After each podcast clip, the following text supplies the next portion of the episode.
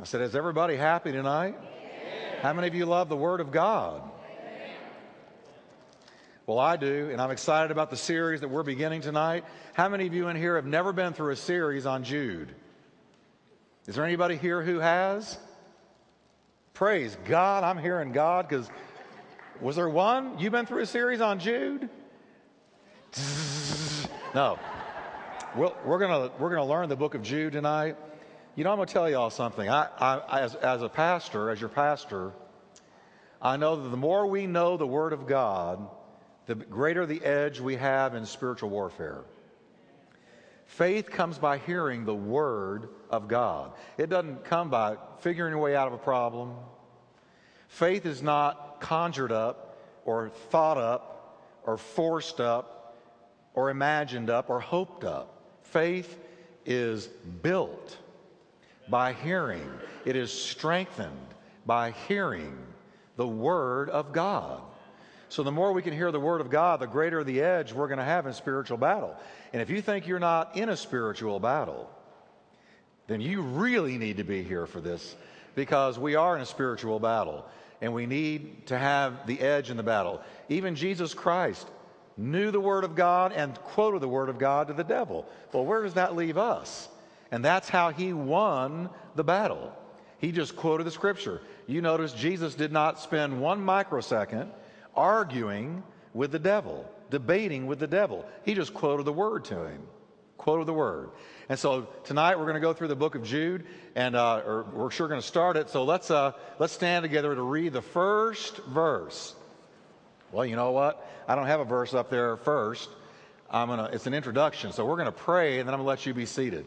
Father, we just thank you right now that we are hungry for your Word, and we need the wisdom of God. We need the Word of God. Lord, we need our faith increased. We're in warfare. And Lord, the enemy is seeking to bring down every home, every marriage, every single life, to undermine them and weaken them. But Lord, you are out to strengthen every Christian home, every marriage, every single life, every spiritual life represented here and listening by radio. And so, Lord, we pray that you will teach us. May the Holy Ghost of God, who is the great teacher of the church, illuminate our hearts, open our understanding, give us wisdom in your Word. Now, would you breathe a prayer and just say, Lord, speak to me tonight. I receive with meekness the engrafted Word, which is able to save my soul. In Jesus' name, amen. God bless you. You can be seated. Let's. Uh, I'm going to begin just by giving you an introduction to the book. I want you to know the Bible. I want you to understand where these letters came from that are very old, a couple of uh, thousand years old, and uh, yet uh, they are the inspired Word of God. Let's remember, Second Timothy three sixteen tells us, all Scripture is given by Theonoustos, the breathing out of God. God spoke and gave us these words. All Scripture is given by inspiration of God, and all Scripture is profitable. Even Leviticus, and even the begat so-and-so, begat so-and-so, who begat so-and-so, somehow, somewhere, that's profitable.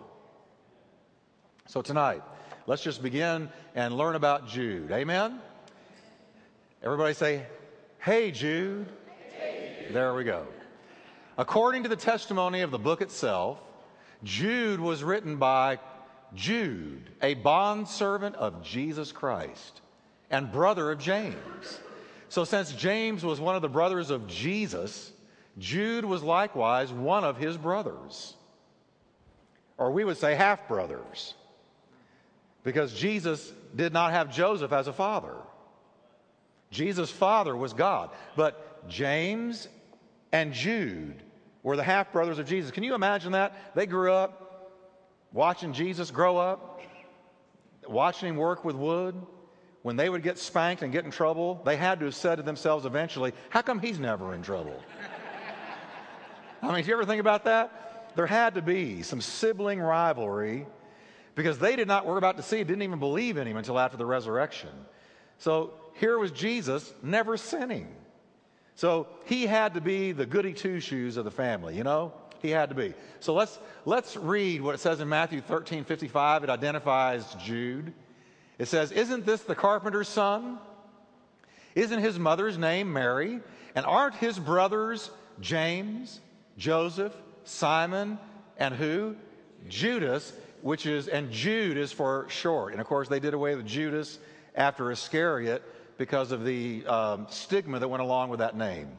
But Judas was Jude. Six other Judes or Judases are found in the New Testament, but the writer of Jude is not to be confused with any of them. Now, Jude was not an apostle, which is why the title of apostle found in other epistles is not used in the book of Jude. He doesn't refer to himself as an apostle, yet he wrote one of the, div- the inspired letters. Virtually nothing is known about the life of Jude. He's really kind of a mystery, y'all. He no doubt, along with his other siblings, believed on the deity of Jesus only after the resurrection. Unlike First John and James and others, the place of Jude's composition, that is where he was geographically, and its destination, who he was sending it to, they're both unknown. We don't know where he was when he wrote it, and we don't know who he was sending it to. But God knew. Amen? Amen. It was likely written somewhere around seventy-five A D, which is a decade or so after John penned First John, and it's fifteen years or so before the book of Revelation. You know that little book that was kind of controversial for a while there, and now it's all faded away? I'm just kidding. Y'all have got to learn to smile a little bit. You're You think I mean that? You're looking at me like, okay, look now, let's just read. As was First John, that we just totally went through, the book of Jude was written to counterattack the inroads of apostasy and heresy within the churches. I'm amazed as I study the letters how many of them were written because of false teaching. False teaching. That's why they were written. Jude, First John, I mean, uh, Colossians, Galatians. So many of the letters were written to counter false teaching. And Jude, woo, let me tell you something. Jude will is going to blister the false teachers. He is going to excoriate them. He is going, he, he is not out to win friends. He's going to let them have it. You remember I told you about First John, punches you with a velvet glove. Jude takes the glove off and puts on a lead glove. Okay? Jude points to examples of defection from God in the Old Testament, such as that of the Israelites when they came up out of Egypt, angelic beings during the days of Noah, and the well-known apostasy of Sodom and Gomorrah. He mentions all of those, and we're going to look at those because it's deep stuff, folks. And we need to understand it. it. This stuff, when we get into it, it's going to blow your mind. It's really, really deep and powerful stuff. One commentator writes that Jude's style is broken and ragged, bold and picturesque, energetic, vehement, glowing with the fires of passion. I kind of picture John. John would work great. As, he, he would have fit right into some of our churches today by coming out wearing a Hawaiian shirt. I picture John this way. He was easygoing, laid back. He could have walked out with one of those Hawaiian shirts on and just taught you. If Jude walked in, he would blister you. He was a preacher. He was fiery, red hot. Jude stands alone among all other New Testament letters in its uniqueness. It doesn't have any parallels. Jude has no parallels. Nowhere else do we find presented so many strange phenomena or have so many curious questions raised. The ancient Christian teacher Origen said, "Jude wrote an epistle consisting of few lines but filled with the vigorous words of heavenly grace." It's only one chapter. You don't say Jude chapter two. You say Jude, verse whatever. There's only one chapter, but it cooks. Amen. Jude's language is extremely stern toward heretics. He forcefully condemns the false teachers of his day. He denounces them. He threatens them rather than refuting them. He just basically says, turn or burn. He's, he's really rough. He closes out his letter with comfort to Christians by reminding them of their first duty, which was to build themselves up in the most holy faith and to wait patiently for the return of Christ. Amen. And that's what we ought to be doing, building ourselves up in the faith and waiting for the return of Christ. Although Jude's letter addresses conditions that existed in his time, the scope of the book covers conditions at the end of the gospel age, which I believe is our day, and thus has an appropriate position right smack dab in front of the book of Revelation. Jude, Revelation. Now, I just put together a little brief outline, and let's just go through it. And, and I'm going to do with this book what I did with First John. I'm going to go ahead and write a little booklet on it and get it out to you probably sometime towards the end of the uh, series. I'm not going to give it all to you now because I don't have it all now. But here we go. A brief outline. First two verses, the introduction, and that's what we're covering tonight. The reason for the letter. What is it, everybody? What's the reason? Apostasy. A turning from the truth. A turning from the faith once delivered to the saints. That's the way Jude f- phrases it. He says you ought to, he's speaking to the believers, he says, you ought to be fighting earnestly, contending for the faith, the faith once delivered to the saints. All right? So there was an apostasy going on. And then he gives three historical examples of, of apostasy, verses five through seven. Let's read them together, can we? The apostasy of Israel, the apostasy of angels, and the apostasy of Sodom and Gomorrah. That's five, six, and seven. Then verses eight through thirteen, he describes false teachers. And man, is it, is it, uh, it leaves you word pictures that you never forget. And it's really powerful when you get to it. But now, then the book goes on, verses fourteen through nineteen. De- let's read it together. Declarations of God's judgment of the wicked. I mean, when we, when we get out of Jude, there's going to be no question that God is going to answer wickedness with judgment. There is a judgment coming. Don't ever let anyone tell you there's not. Jude, uh, among others, and, and, and the closest thing to Jude, you'll notice, is Second Peter. Jude, the closest thing to it is Second Peter, but Jude is very unique. But like Peter, Jude's going to let us know beyond all doubt there's a judgment coming. There's a judgment coming, and it's going to come on the wicked as surely as we sit here tonight. Then, verses twenty to twenty-three, he brings encouragement of true believers and their full duty to Christ. And here's our duty: edification and prayer in the Holy Spirit, preservation in the love of God and expectation of divine mercy, and exhortation to what? Soul winning. one hundred guitars of praise. Any way you can win souls. All believers are exhorted to be soul winners. Soul winners. Now then he gives in verses twenty-four and twenty-five the conclusion, the benediction. All right, is everybody ready to begin in Jude? All right, verse one. Let's read verse one together, can we? Jude, a bondservant of Jesus Christ and brother of James, to those who are called, loved by God the Father, and preserved in Jesus Christ. And by the way, when I read about James here, it's the book of James was written by this James. The book of James was written by the half-brother of Jesus, James. And James was the, what we would call today, the senior pastor of the Jerusalem church. That first great church. That was James. And that's this James. Okay? Now, let's talk about Jude's name for a minute. The author's name in Greek is Judas. This Judas was a brother of James, the pastor of the church at Jerusalem, and he's named among the brethren of the Lord Jesus. Now, let's just, what does that mean? This makes him a brother of the Lord Jesus in the family of Joseph and Mary. You'll notice when you look at Jude, the book of Jude, in humility, Jude shrinks from emphasizing a distinction to which none of the other disciples or apostles could have a claim. He doesn't strut. that he's the half-brother of Jesus, of Jesus. And I'll tell you why I don't think that he does. Because they persecuted Jesus until the resurrection. They didn't even believe in him. They gave Jesus a hard time, and I'm going to show you that in just a minute. They, they made fun of him and mocked him.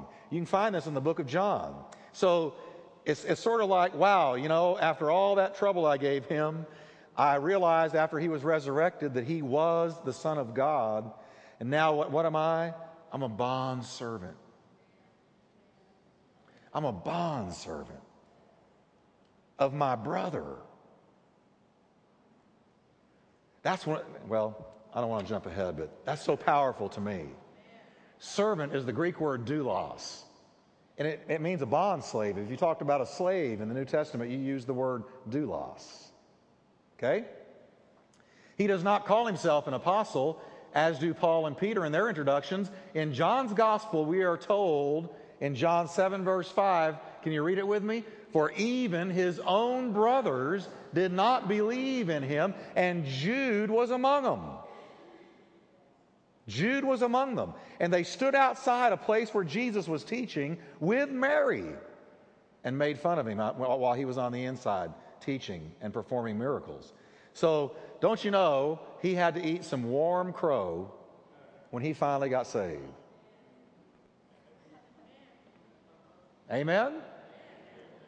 It's one of the more powerful testimonies of the truth of Jesus as the Son of God that his own half-brothers, both James and Jude, called him the Christ. Wow. Oh, I read that. I started thinking about that. You know, he's either insane, Jesus, and what he said about himself, or he is the Son of God. And if he's the Son of God, can you just imagine the power of having grown up with him and then realizing, oh my, that's why he was never in trouble. That's why he never got whipped. That's why he was always straight-laced. He was the Son of God. And to end up calling him my Lord and Christ and saying I'm nothing but his doulos, his slave, that is one of the greatest testimonies to me of the reality of Jesus as the Son of God. He's just his humble bond slave following the resurrection of Jesus Christ. Now, the best Greek texts have the word agapao, or love, instead of sanctified. And so, um, and what I'm referring to there is when he says, those who are called, sanctified by God the Father, and preserved in Jesus Christ. The best manuscripts, what we call extant manuscripts that we've got available to us today, don't use sanctify, they use love. So I'm just going to go to that and just say that love. So the way it really reads is, to those who are called, loved by God the Father, loved by God the Father, and preserved in Jesus Christ. Everybody with me? So say with me, loved. Loved. All right. Now, love is in the perfect tense, which speaks of a past act having permanent results. How many of you in here are married? All right. You remember when you said I do and you slipped that ringer on, uh, uh, that ring on the finger ringer on. You put that ring on your spouse's finger. Now, now, if we were using or referring to that that time, your wedding, we would use the perfect tense because you put the ring on your spouse's finger. And that was an act that happened in the past. But how many of you that are married can say it's still having results today? Amen. You better say it. Not me, Pastor Jeff. I've outgrown it. I, you got to get where I'm going now. I'm just trying to show you what the perfect tense is. So, so... when the perfect tense is, is used in the Greek language, he's saying something happened back there, but it's still affecting you today. Now, love is in the perfect tense to those loved by God the Father. It means that we, the saints, are the permanent objects of God's love. He didn't love us back then and walk away. He loved us back then, and how many of you can say he's still loving me today? So that love impacted you back then, but it's still impacting you today. And guess what? it's forever. So we are the permanent objects of God's love, including throughout all eternity. All eternity. That's a long time. One trillion years from now, we're going to be going, wow, trillions of years ago, he loved me, and it's still impacting me. He loves me still. He wants us to understand God's love is permanent. It's not a temporary, flighty thing. It's permanent. So Jude is writing to those who have been loved by God the Father and who are the objects of his eternal, undying love. Can we say, thank you, God? We're, we're recipients of eternal love. Praise God. And guess what? When you mess up, he doesn't say, well, it's been real, see you later, and walk away. He loves you. He's got you written on the palm of his hand. You are tattooed on the palm of God's hand. He's never going to walk away from you. He's not ever going to forsake you. He can't, because he just told us his love is forever. Hallelujah. Now, preserved, I like that word. How many of you like the word preserved? I love that word, because he says now, he says to those who are called, loved by God the Father, and preserved in Jesus Christ. All right? It's the word tereo, and here's what it means: to guard, to hold firmly, to watch, or to keep. It expresses possession of what is being guarded. When he uses the word preserve, he says, God is not only guarding you, but you are his possession, and that's why he's guarding you. You are God's possession. You were purchased not with American dollars, not with Chinese yen, not any of those things. You were purchased with the only currency that could buy you, and that's the blood of Jesus Christ. And now that that blood purchased you and ransomed you, you are his possession, and he's guarding his owned possession. He's preserving you. And what I like about, I just love the perfect tense in the Greek, because uh, uh, it's preserved is also in the perfect tense, meaning that we are in God the Father's permanent watchful care. Like a parent carefully watches his or her children in a crowded store, God never lets us out of his sight. He's watching you day and night. He has insomnia. When you go to sleep, he doesn't. When you wake up in the morning, he's watched you all night long. He is watching over you and guarding you, because you're his bought, purchased possession.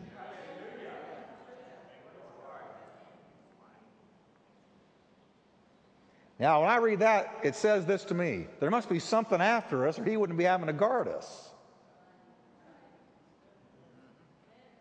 And that is the enemy of our soul. He's always looking for a way to get at us, but God says, I'm guarding you because I bought you. I'm guarding you, watching over you. My eye is peeled on you. You're never out of my sight, never out of my care. I'm watching you. That's comforting. In Jesus Christ. Now, look what it says. You are preserved in Jesus Christ.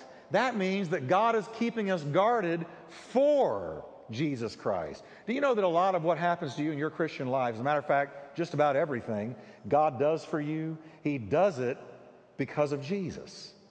He does it because of Jesus. You say, well, doesn't he love me? Yes, he loves you, and he loves me. But he's honoring what the Son did. His death, his resurrection, giving his life. So when God answers your prayer, he does it for Jesus. When God heals you, he does it for Jesus. When God gives you wisdom, he does it for Jesus. When he guides you along the way, he does it for Jesus. That's what he's telling us right here. You are preserved not in, but for Jesus Christ. Look what Jesus prayed in John seventeen eleven. Can we read it together? Holy Father, guard them. Guard them. As they pursue this life that you conferred as a gift, how? Through me, so they can be one heart and mind. Now, how many of you think that Jesus ever prayed a prayer that God did not answer? No. He, every prayer he prayed, he got it, because he prayed according to the will of God, being God. And so Jesus right here prays, Father, guard them, guard them. Now I have given them the life that you sent me to give them. Now guard them. You know what God said? Yea and amen through Jesus Christ. And so why does God guard us? He's answering Jesus' prayer. So it's not dependent on our perfection. It's dependent on the prayer of Jesus. So he's guarding you in answer to Jesus' prayer. Amen. Jesus committed we Christians into the watchful care of God the Father. And he in turn is keeping and guarding us that we might forever be the possession of the Lord Jesus. Now the word called, that's the first word in the verse, and let me just read it again quickly. He says, to those who are called, loved by God the Father, and preserved in Jesus Christ. I want to deal with called last because I love this word. How many of you believe you're called? Amen? How many of you believe you're called? Now, what does it mean when he says called? It's from a Greek word meaning to be invited as to a banquet. Now, here's what he's referring to. He's referring to God's calling the sinner to salvation. And do you know that when he called you to salvation, he was calling you to a banquet? Do you know that one day in heaven, you're going to sit down at the, at the marriage supper of the Lamb? Jesus didn't call you to misery and suffering. He called you to a banquet. Say with me, I'm called, I'm called. To, a to a banquet. Can you look at your neighbor and tell him that's good news? What would you do tonight if you went home and there was a letter in your mailbox from Donald Trump? And it said, somebody told me about you. I'm inviting you to a banquet I'm holding in Trump Tower in New York City. Would you consider coming if I pl- uh, paid your jet fare and whisked you there and put you in Trump Tower in a room and brought you to that banquet? Would you consider coming? How many of you might consider that? The rest of you are just need to pull your head out of your shoulders. Now watch. We would go, wow, what a thing to be invited to. That can't even hold a distant candle to what we have been invited to when we were called. You know, amen. See, when we heard the gospel, we were being summoned not just to be saved, but to a banquet, to a fullness, to an abundance in life, not available to people who don't answer the call. So, called.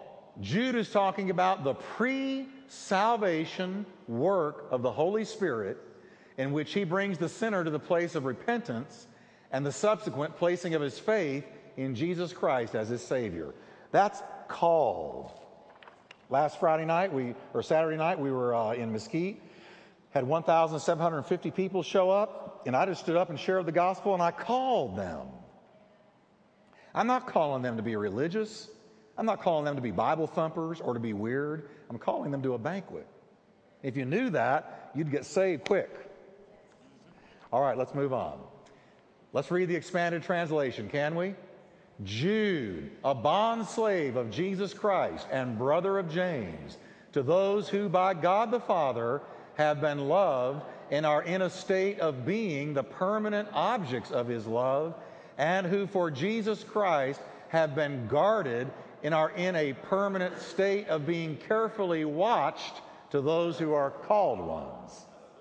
Hallelujah. Isn't that good stuff? Give the Lord a hand. That's all right.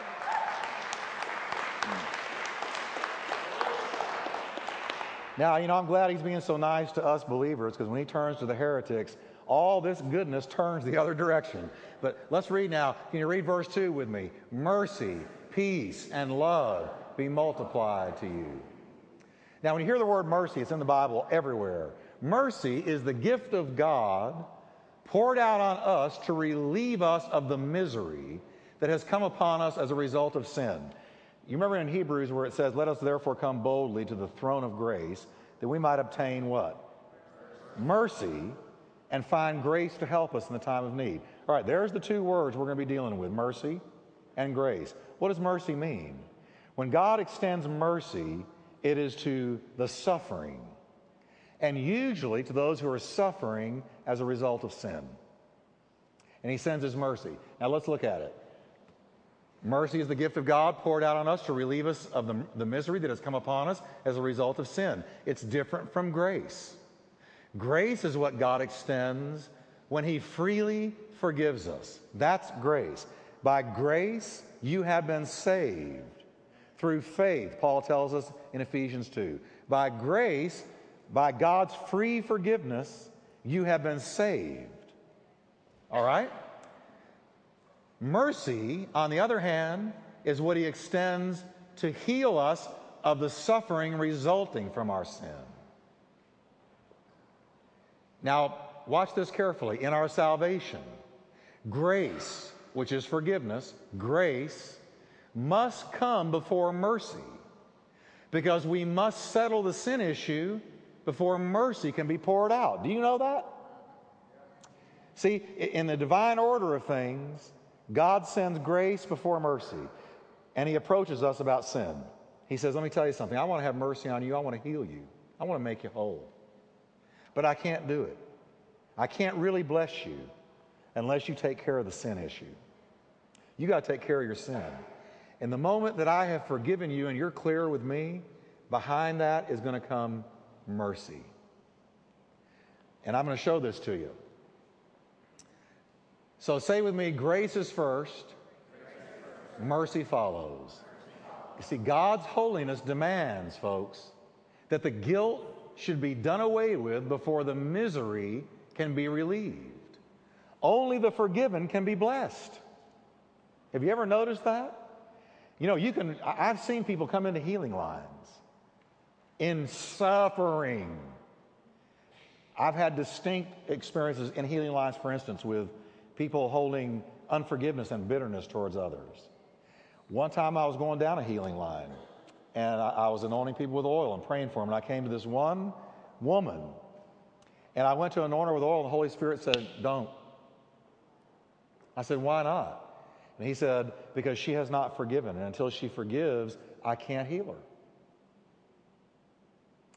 I send my grace, free forgiveness, and then I send my mercy.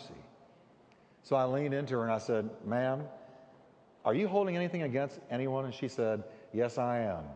And she told me. And I said, God can't heal you until you forgive. And here's what she said to me, I can't forgive. And I said, then he can't heal. And I moved on. I don't know what happened to her. But grace precedes mercy. You get your heart clear with God and wham, comes the mercy. And he starts ministering to you to relieve you of the suffering that is there because of sin. But you got to repent. When you call people down to come to Jesus, it's not just to make a decision. It has to be repentance. And that's a beautiful six-letter word, repent. Because repent opens the door for mercy. And until you repent, there's no mercy, because, because this is the way God's universe is set up. Let me just show you something. It's very interesting. Notice the order of words in the following salutations, or the greetings, found in the beginning of Paul's letters. First Corinthians one three. Can we read it together? Grace to you and peace. Now, I could put it this way. Grace to you, then peace. Grace to you, then peace. Because when you make peace with God, you receive the peace of God. But no grace, there's no peace. All right? Uh, and look at, he says, grace to you and peace, relief from suffering as a result of sin, will come from God our Father and the Lord Jesus Christ. Second Corinthians one two. Can you read it with me? Grace to you and then peace from God our Father and the Lord Jesus Christ. Galatians one three, it's the same thing. Let's read it. Grace to you, then peace from the, fa- uh, the Father and our Lord Jesus Christ. Ephesians one two, exactly the same greeting. Grace to you and peace from the Father and our Lord Jesus Christ. Philippians begins exactly the same way. Then you come down to First Timothy one two. Read this one with me, would you? Grace, then mercy, and then peace from God our Father and Jesus Christ our Lord. So here's the divine trilogy, all right? Here's the divine trilogy. Grace, followed by mercy, followed by peace. Grace, I repent, free forgiveness. mercy poured out on my suffering, peace as a result. That's the divine trilogy. In the divine order of things, we never hear God say, peace and grace be to you. You don't find it. But always grace, first forgiveness, and mercy, which results in peace, be to you. There is no peace or relief from sin's suffering until repentance and forgiveness have come. How many of you can testify that's true? Amen? I mean, until you repent, you're in misery. Until you repent, you in misery. And then once you repent, ah, here comes the mercy. Hallelujah.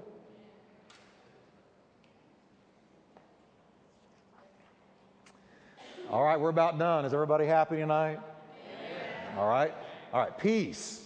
Peace is taken from the Greek word that means to join, to join. So peace means to join together that which has been separated. You could have warring spouses. You could have a marriage where they were separated. And then let them come to, to God and repent for whatever different things uh, caused all of this, and, and let peace come. Then once the peace comes, they're joined. Now, that's just a physical picture. They are joined together. Now, when you make peace with God, it brings a joining.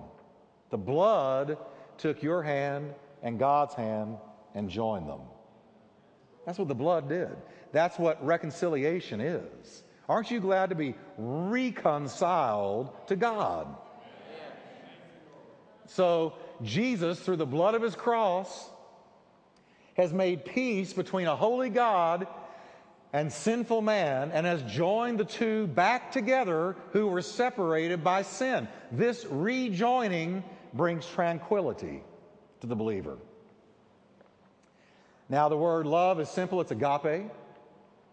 And that divine love, which God is and which is shed abroad in the heart of the yielded saint. So let's just read the translation together, can we? Mercy to you, and as a result, may peace and love be multiplied. Amen. Let's stand together, can we?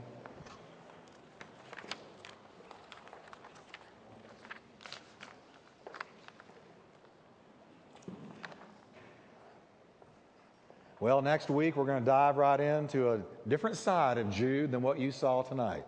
And it's really just the Holy Ghost. Aren't you glad to be on this side of the book of Jude than what we're about to get into? Ooh-hoo. So I want to encourage you, stay with this to the end.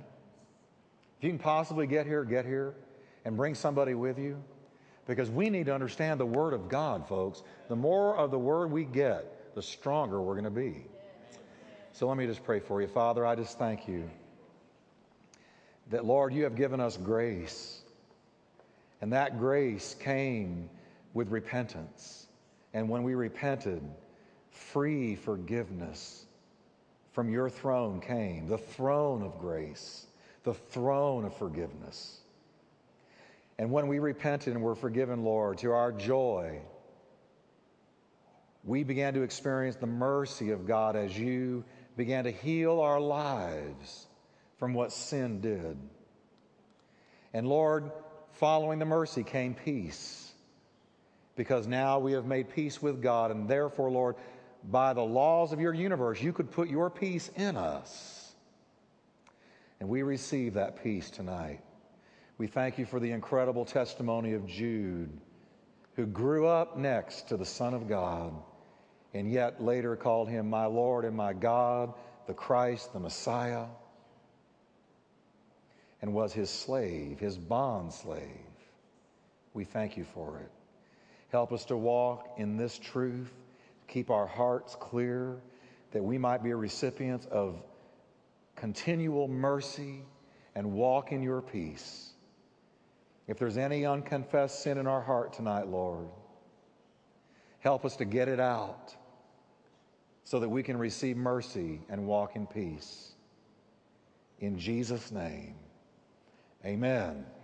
God bless you. Don't forget Mother's Day. And we're continuing.